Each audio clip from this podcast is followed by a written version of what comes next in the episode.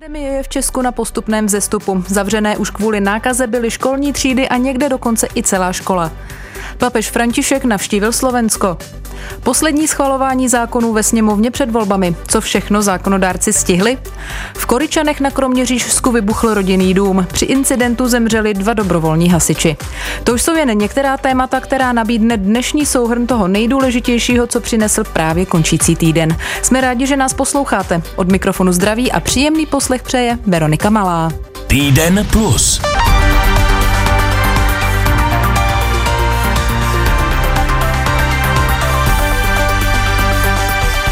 V posledních dvou týdnech v Česku pomalu sílí pandemie. Denně přibývají stovky nakažených koronavirem. Jen například za středu to bylo 524 nových případů. Dodejme jen, že v polovině týdne bývají kvůli počtům testovaných lidí čísla nejvyšší. V nemocnicích je s COVID-19 aktuálně přes 170 pacientů. Zdravotníci jsou prý na případný nápor nemocných při další vlně koronaviru připraveni. Dál jsou ale mezery v legislativě pro boj s pandemí a chybí i dostatečná proočkovanost populace. Téma pro reportérku Zdeňku Trachtovou. My bychom chtěli samozřejmě dosáhnout eh, proočkovanost 70% dospělé populace. Takhle mluvil premiér Andrej Babiš z Hnutí Ano v květnu v televizi Nova. A o měsíc později v to samé doufal i ministr zdravotnictví Adam Vojtěch za Hnutí Ano. Evropa si dala cíl 70% proočkovanosti a ten chceme dosáhnout v září. Jenže v polovině září má zatím ukončené očkování oběma dávkami vakcíny jen 55% dospělé populace. Ve věkové kategorii nad 16 let je pro očkovanost o něco lepší.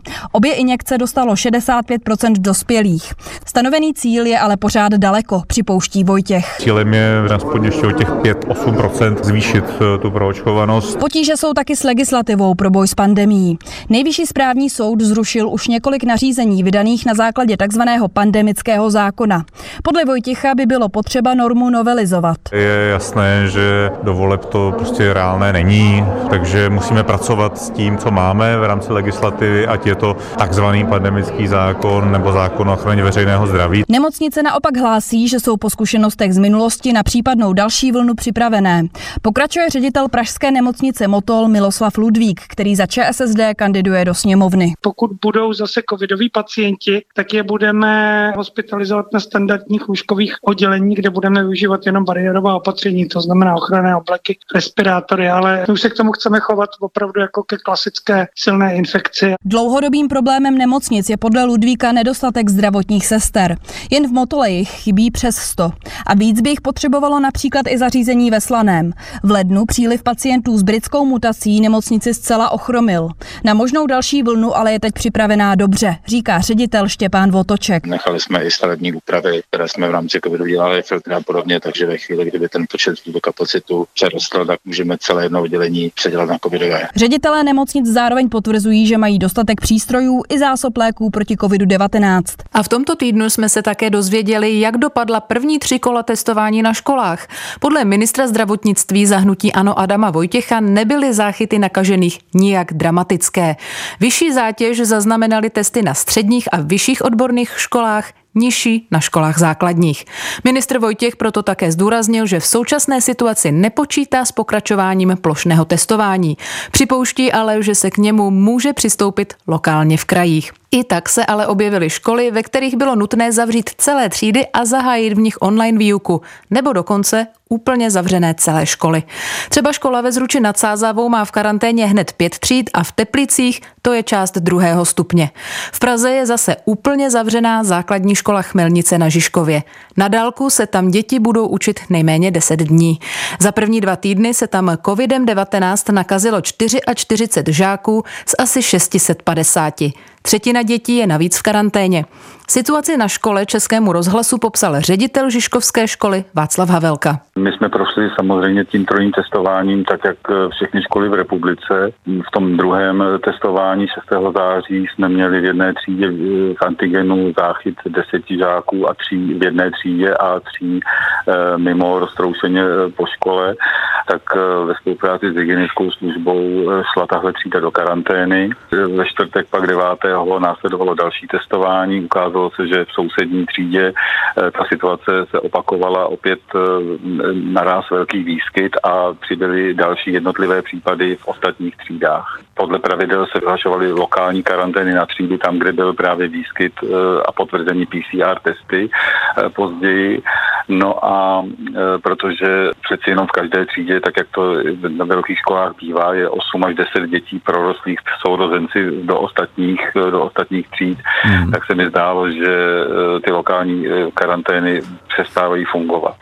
Proto jsem eh, na svoji odpovědnost po dohodě se zřizovatelem zavedl ještě čtvrté mm. testování nad rámec těch, těch opatření a to ukázalo, že ta situace se nelepší. Ministerstvo zdravotnictví uvažuje i o tom, že by se ke screeningu ve školách ještě vrátilo během podzimu a to pravděpodobně ve dvou kolech.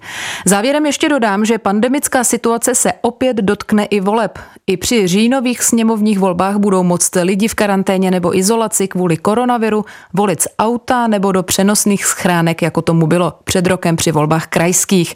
V každém okrese bude pro auta minimálně jedno drive-in stanoviště.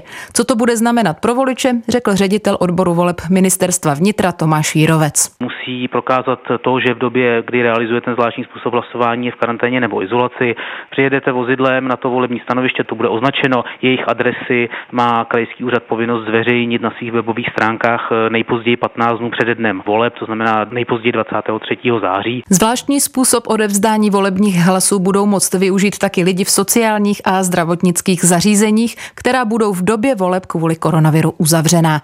Volby do poslanecké sněmovny jsou 8. a 9. října. Benedicat vos omnipotens Deus, Pater et Filius Papež František navštívil Slovensko. A právě jste slyšeli kousek modlitby z košického sídliště Luník 9. Svatý otec byl na Slovensku čtyři dny. A jak doplňuje kolega Ladislav Novák, na programu měl setkání s politiky i bohoslužby na otevřených prostranstvích. Svatého otce mohli na Slovensku vidět desítky tisíc lidí. Sešel se se zástupci menšin a upozorňoval na potřeby chudých a znevýhodněných. Během mší zazněly modlitby v jazyce minorit, včetně rusínštiny nebo romštiny. Tak světí tvoje světlo před lidmi. Vůbec poprvé na území Slovenska papež celebroval řecko-katolický obřad, ke kterému se v zemi hlásí na 200 tisíc lidí. Opakovaně mluvil o potřebě solidarity na místo sobectví. Pojďme si právě slova o solidaritě poslechnout přímo od papeže Františka.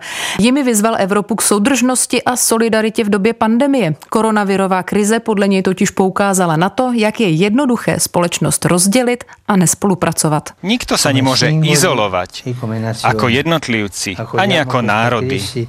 Príjmime túto krízu ako výzvu vyhrnúť rukávy a spolu budovať budúcnosť. Po setkání se slovenskou prezidentkou Zuzanou Čaputovou papež František zmínil také boj proti korupci a prosazování zákonnosti. Čaputová svatého otce ocenila za jeho moderní přístup k víře. Jeho výklad Evangelia je podle ní návodem pro budoucnost. Čaputová si také váží toho, že se František vyjadřuje proti antisemitismu, nesnášenlivosti a vyzývá k odpovědnému přístupu k přírodě. Boh odpúšťa vždy, člověk občas, príroda nikdy. Súhlasím s vami. A ak máme prežiť, musíme sa znovu učiť tomu, ako být citlivý voči našej planétě. Papež František je podle prezidentky osobnost, která významem dalece přesahuje hranice katolické církve. Papež František v Bratislavě navštívil také památník pěti tisíc slovenských židů zabitých za druhé světové války a podíval se také do centra pro chudé na sídlišti Petržalka. Na košickém stadionu Lokomotiva se pak s papežem setkalo přes 21 tisíc mladých věřících. Předtím ovšem navštívil romské geto Luník 9. Byl tam i reportér Ladislav Novák.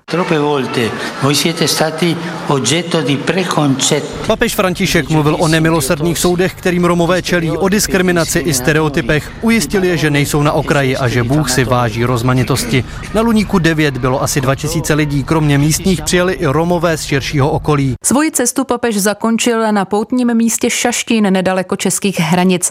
Na poutním místě Pany Marie Sedmibolestné se sešly desítky tisíc lidí. Na místě tradičních mariánských poutí na západě Slovenska papež vyzval věřící k neustálému hledání víry a varoval církev před ustrnutím. Pana Marie je stále na cestě. Je vzorem víry, která se vydává na cestu podněcovaná prostou a upřímnou zbožností. Cestou překonáváte pokušení víry, která se spokojí jen s obřady a starou tradicí. Proto se nikdy nezastavujte. Když se církev zastaví, onemocní. Když se zastaví kněží, onemocní boží lid. Právě do Šaštína se vypravili i stovky českých věřících. Zpátky domů se vraceli se zážitky na celý život. Se zájezdovým autobusem z Uherského hradiště tam vyrazila i reportérka Veronika Žeravová. Rodovnice naše, nám smilování vybros. V autobuse jsou všichni cestující a začíná duchovní příprava. Skrz malé reproduktory se v autobuse ozývají modlitby. Vysvobod nás vždycky, Sedím teď spolu s ostatními na travnatém prostranství a ještě než začne samotná bohoslužba, ptám se lidí z Uherského hradiště a okolí, proč tady do Šaštína přijeli. Tomáš z Uherského hradiště. Já jsem se setkal už vlastně s papežem Benediktem, s papežem Janem Pavlem II. vlastně, tak jsem si říkal, abych to měl takové kompletní. Vyspovídáte celou familii. Tak, jasně. Hradišskou, ale na semenu. Viděla jsem všechny svaté otce. Jsem si říkal, že tady aspoň na vlastní oči uvidím zase toho, který následuje. Toť vše. Očekávám radost, ale už nemůžu.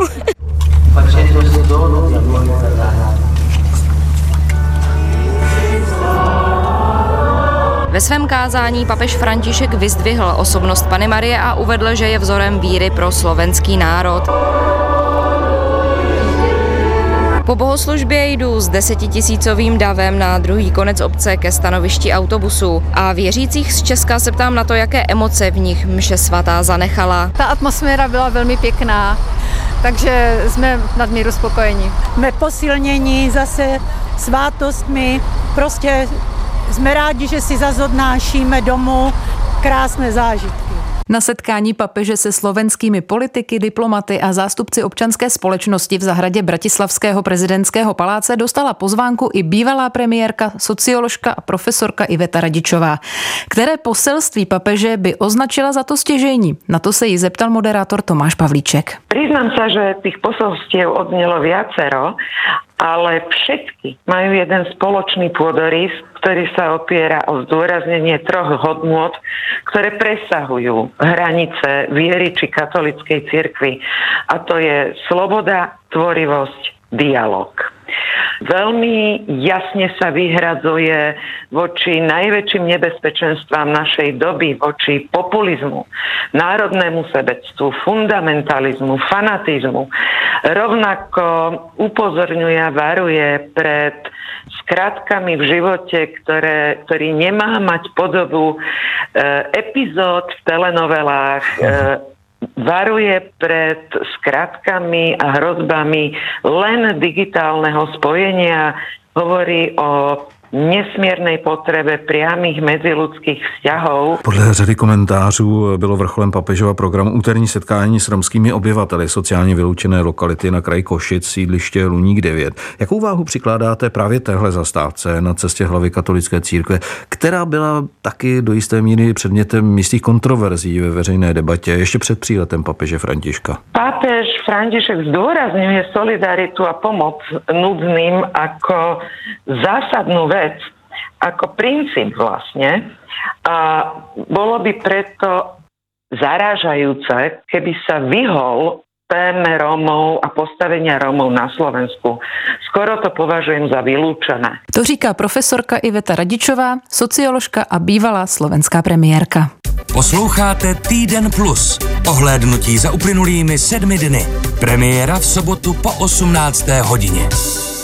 Hanna Lipovská končí v radě České televize. Na konci týdne ji odvolala poslanecká sněmovna. Jednání narušil nezařazený poslanec a volební lídr volného bloku Lubomír Volný. Toho ze sněmovního sálu dokonce museli vyvést policisté. Proč poslanci Lipovskou z rady ČT odvolali? Jaké proto měli důvody? Na to se zeptal moderátor Vojtěch Bidrman, redaktora Jiřího Svatoše. Vadí jim její střed zájmu. Podle zákona o České televizi totiž mají být její radní nezávislí a Lipovská kandiduje ve sněmovní sněmovních volbách za volný blok a poslanci se dnes shodli na tom, že v tom případě svou nezávislost ztratila. Řekl to třeba poslanec Jaroslav Bžok z Hnutí Ano. Prostě porušila zákon, zastupuje volný blok, jedná za něj, byla na schůzi sněmovního výboru, kde také zastupovala volný blok a vůbec nezastupovala svoji funkci v radě ČT. Takže je to správně, jsme to udělali. Pro odvolání Lipovské hlasovali všechny sněmovní strany s výjimkou hnutí SPD a taky komunistů. Už jsem naznačil, že jednání o konci Lipovské narušil její stranický kolega Lubomír Volný. Jiří, co přesně se stalo? Volný se snažil všemožně docílit toho, aby se o odvolání Hany Lipovské buď vůbec nehlasovalo, nebo aby se hlasování aspoň podařilo co nejvíc oddálit. Lubomír Volný tak například tvrdil, že má rozbité hlasovací zařízení, zároveň ale odmítal hlasovat z jiného místa. Pak si stoupl k řečnickému pultu a přestože nic neříkal, odmítal odejít a to i přesto, že ho k tomu několikrát vyzval předseda sněmovny Radek Vondráček z Hnutí Ano. Pane kolego Volný, umožněte vystoupení svého kolegy. Neumožním. Já vás vyzývám, abyste uvolnil řečniště.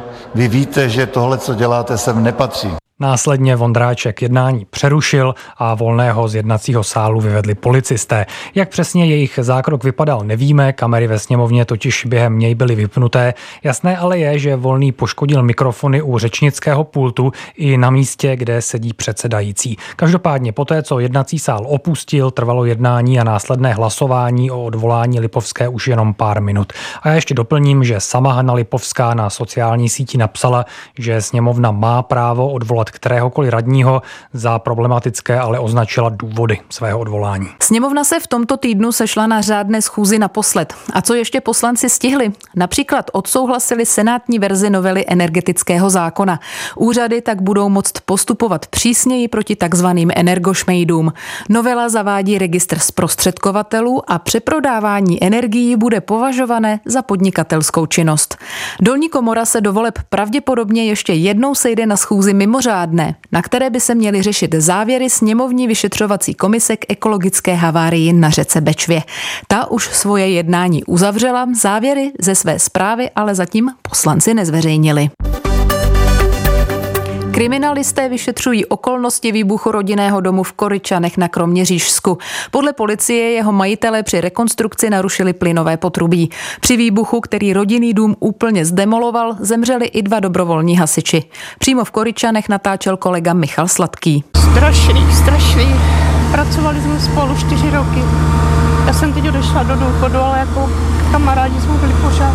Strašně hodný kluk vysmátej, veselý, pomohl, kde mohl. Strašně hodný. Jako s Koričanama to vůbec zamávalo. Patří mezi dobrovolné hasiči v Koričanech taky, takže je to pro nás hrozná těžká zpráva. Já jsem eh, pohotovost neměl, já jsem byl později, nestihl jsem ten výjezd. Všichni, všichni jsme z toho špatní, všichni. Následky tragédie jsou tady v Koričanech stále velmi patrné. Místo neštěstí je obehnané policejní páskou a zábranami, hlídají ho policisté. Naproti přes ulici je hromada trosek, jejich úklid stále probíhá. Přichází sem také lidé k improvizovanému pětnímu místu zapalovat svíčky. Nad těmi svíčkami visí jako připomínka toho, že obětmi jsou dobrovolní hasiči hasičská vesta. Poškozené jsou i okolní domy. U jednoho z nich potkávám jednoho ze sousedů, který byl i svědkem tragické události. Petr Horák. Já vím jenom, že přijde jasličí, že jsem se byl podívat, co se děje, z okna se nalídla a prásk. Takový boom a, a něco letělo. Říkám, spadla nás střecha a to byl dům sousedů. Co se před výbuchem stalo, popsala policejní mluvčí Simona Kišnerová. Majitelé prováděli rekonstrukci domu a při této rekonstrukci narušili plynové potruby. Majitel se snažil zabezpečit eh, místo tak, aby nedošlo k žádnému ohrožení. Zavolal plynaře, následně sem dojeli dobrovolní hasiči. Následně došlo k výbuchu. Policisté prozatím skutek šetří jako obecné ohrožení z nedbalosti. V průběhu vyšetřování se ale právní kvalifikace může změnit. Generální ředitel Hasičského záchranného sboru České republiky Vladimír Vlček navíc chce prošetřit, zda byly v pořádku všechny okolnosti zásahu. Rusko o tomto víkendu volí, konkrétně federální parlament, ale i na nižších úrovních. O 450 míst ve státní dumě se uchází 14 politických uskupení. Favoritem je strana Jednotné Rusko spojená s prezidentem Vladimírem Putinem. A právě na jeho reálné šance udržet ve státní dumě současnou sílu se ptala moderátorka Věra Štechrová, komentátora Českého rozhlasu Libora Dvořáka. Strana Jednoté Rusko má v dumě dvoutřetinovou většinu. Naznačuje něco, že by to po těchto volbách mohlo být e, jinak? Oni by to patrně naznačovali statistiky hodnotící předvolební preference jednotlivých stran. Tam totiž eh, jednotné Rusko dosahuje jenom 23%, eh, což je opravdu málo, jenomže musíme samozřejmě v Rusku z jeho specifiky počítat s tím, jak bychom to řekli co nejkulantněji, zpracováním volebních výsledků ex post, či jak to pojmenovat, Eh, a to je jedna věc. A další věc je, že preference, nepreference, eh, já bych řekl, že voliči jednotného Ruska eh, jsou jaksi nejspořádanější, nejspolehlivější a tak dále a tak podobně. Ale znovu říkám, že by určitě, i pokud by ty výsledky byly, dejme tomu dramatické, chceš-li, tak by určitě jednotnému Rusku bylo pomoženo tak, aby ty výsledky vypadaly vypadaly ne-li, ne, ne skvěle, eh, pak tedy alespoň uspokojivě. A ještě jedna zajímavost z voleb lokálních. Volby do Petrohradského regionálního parlamentu Rusové v nadsázce na sociálních sítích a v internetových diskuzích překřtili na válku klonů. A to poté, co se vedle jednoho z mála tamních opozičních politiků, kterým úřady umožnili kandidovat, jenom krátce před volbami objevili jeho jmenovci a jak dodává naše zpravodajka v Ruské federaci Ivana Milenkovičová, soupeří s ním v tom též obvodě. Boris Višněvský číslo jedna, Boris Višněvský číslo dva a do třetice Boris Višněvsky. Tak takováhle volba čeká voliče na hlasovacím lístku v Petrohradě, až koncem tohoto týdne zamíří k volebním urnám. Já účastuju v výborech jako kandidát 31 let. Boris Lazarevič Višněvský je známý opoziční politik a zastupitel v Petrohradském sněmu za stranu Jablaka. Ve stejném obvodu se s ním o hlasy voličů uchází hned dva jeho dvojníci. Nynější Boris Višněvský falšivý, ranše byl Viktorem Dvojice mužů se přitom ještě nedávno jmenovala úplně jinak. Oba si ale před volbami úředně změnili křesní jméno i příjmení. Na fotkách na informačních prospektech, které budou vyset ve volebních místnostech, mají navíc stejně jako on i vousy a podobné oblečení. Do jisté míry se to stalo určitým symbolem současných ruských voleb. Tahle záležitost s dvojníky výmluvně ukazuje, jak v uvozovkách čestné jsou současné volby. Říká 65-letý Boris Lazarevič Višněvsky. Opoziční politik se marně snažil dosáhnout toho, toho, aby na hlasovacích lístcích figurovala i nedávná jména jeho soupeřů. Určitá část voličů se může splést. Přijdou k volbám, vezmou si hlasovací lístek a místo jednoho Višněvského můžou omylem hlasovat pro druhého. Přesně za tímhle účelem to je taky celé takhle udělané. Existence volebních klonů není v Rusku novinkou. Má se za to, že se vůbec poprvé objevili v 90. letech právě v Petrohradě. Letos se s nimi ale potýkají i nejméně dvě desítky dalších kandidátů po celém Rusku. V řadě případů komunisté, tedy druhá nejsilnější strana po kremelské partaji Jednotné Rusko. A tím už končí dnešní souhrn toho nejdůležitějšího, co přinesl právě končící týden. Znovu si nás nalaďte zase za týden. Od mikrofonu se loučí a příjemný poslech dalších pořadů Českého rozhlasu Plus přeje Veronika Malá. Posloucháte vysílání Českého rozhlasu Plus.